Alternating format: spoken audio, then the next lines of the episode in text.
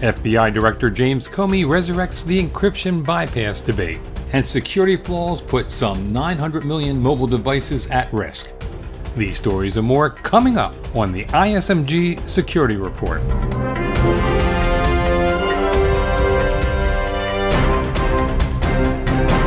Hello, I'm Eric Chabrow. We'll get to the report on the encryption debate later in this program. But we begin today's report with word that some 900 million Android mobile devices are at risk because of vulnerabilities related to chipsets manufactured by Qualcomm. At risk are devices from numerous mobile device makers, including HTC, LG, Motorola, and Samsung. To dissect these latest exposures to computing devices, I'm joined by Data Breach Today executive editor Matt Schwartz. Hi, Matt. Hi, Eric. These vulnerabilities are being dubbed Quad Rooter. What's the story behind Quad Rooter? The quad is in reference to four separate flaws, any of which could be exploited to gain root access to Android devices. Root access means you could do anything to or on the device. For example, you could steal data or you could even bypass the encryption used in encrypted messaging apps. Checkpoint says it alerted Qualcomm and Android operating system developer Google in April. What do those companies say about Quad Rooter? Qualcomm has confirmed the flaw and released fixes in the software that it also releases with its chipsets. Now, that software is taken by manufacturers who build the devices and mobile phone providers who customize the operating system running on their Android devices. So they take the software from Qualcomm and they include it in their customized build of Android. Google also puts out its own Android devices, which use a vanilla version, and that can be updated directly from Google. Google has updated the Android operating system, and at some point in the future, anyone who repackages that operating system, such as mobile phone providers, will theoretically include these fixes. Why does it take so long to get device manufacturers to patch these vulnerabilities? The Android ecosystem is quite fragmented compared with Apple, which provides support for a certain number of devices for a certain period of time, all using the same operating system. Android has become quite fragmented. You've got the vanilla version from Google, which is what a lot of security experts recommend if you're going to have an Android device that you use. The benefit of that is when Android updates the operating system, pretty quickly, any device that's running the vanilla version of Android and which is still supported will get an update. The problem comes in that a lot of manufacturers of smartphones and tablets and a lot of mobile phone and tablet providers create a customized version of Android that'll have a look and feel that looks like the mobile phone provider, for example. In order to get the updates, they have got to create a new client build, test it, and roll it out to customers. The problem is that there's not a huge financial incentive for them to do that once you've bought your device. And what we've seen is that many, although not all, of the organizations that customize Android fail to update it in a timely manner. Should organizations that have employees and other stakeholders who access their services via Android devices be concerned? I would be. There have been a number of really high profile flaws that have come to light on Android devices. In general, some are updating their devices in a timely manner, but in the enterprise sphere, I would think very strongly about using mobile device management software that can ascertain what flaws might be on the device, help lock it down, and if it's unable to lock it down, block the device from accessing enterprise resources. Thanks, Matt. Thank you, Eric. Imagine email scammers who live and work in West Africa. Who are they?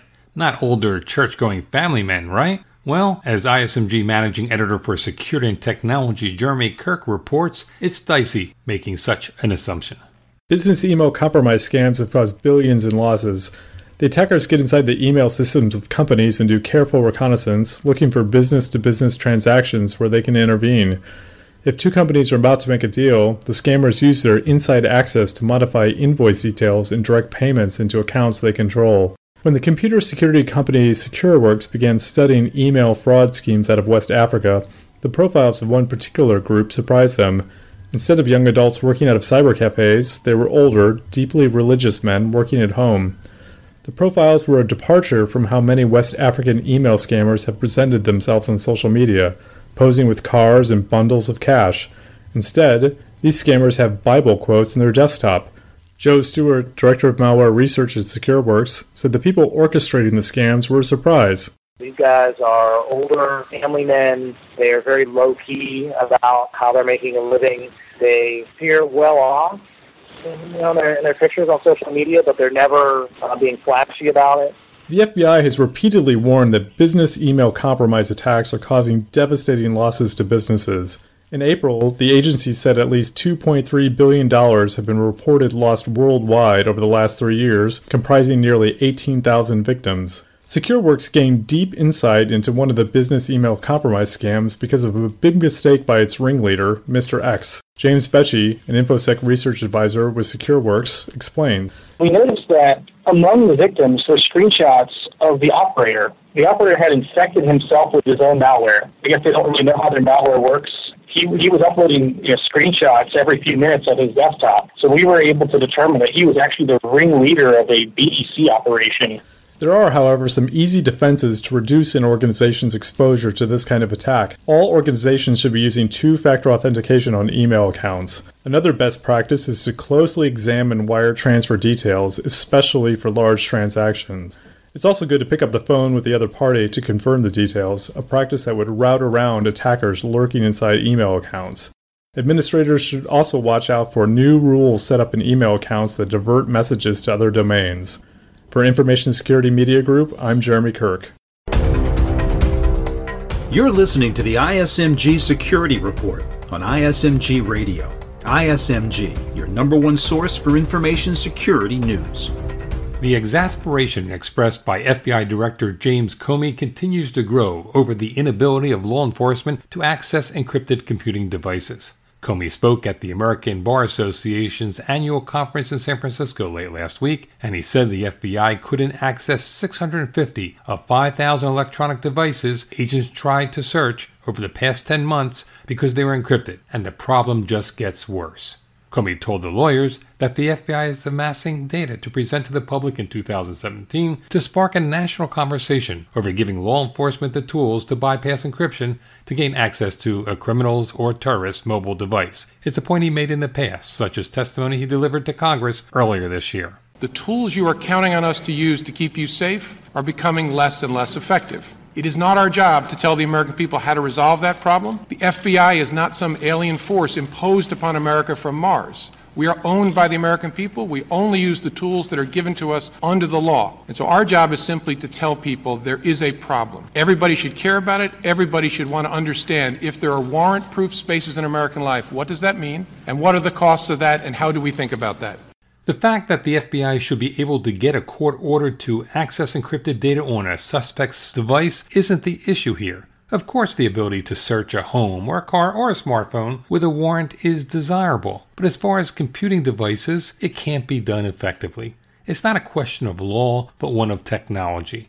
Top cryptographic experts say if you give law enforcement a way to circumvent encryption, then criminals and terrorists will figure out a way to exploit that and we gain access to those devices too. Here's cryptographer Bruce Schneier. You know, there's no such thing as a computer whose operations are different if a court order is within five feet of the computer. I, that, I can't do that. That doesn't exist. I can't build that securely. We can't have a world where the good guys can spy and the bad guys can't. All we can get is a world where everyone can spy or nobody can spy. Comey documenting more instances where criminal investigations stalled because a failure to gain access to mobile devices won't resolve the problem. The new information the FBI collects might persuade Congress to enact a law to require vendors to provide an encryption bypass, but that won't make Americans safer. It would weaken their privacy and place them at greater risk as the bad guys decipher ways to crack encryption.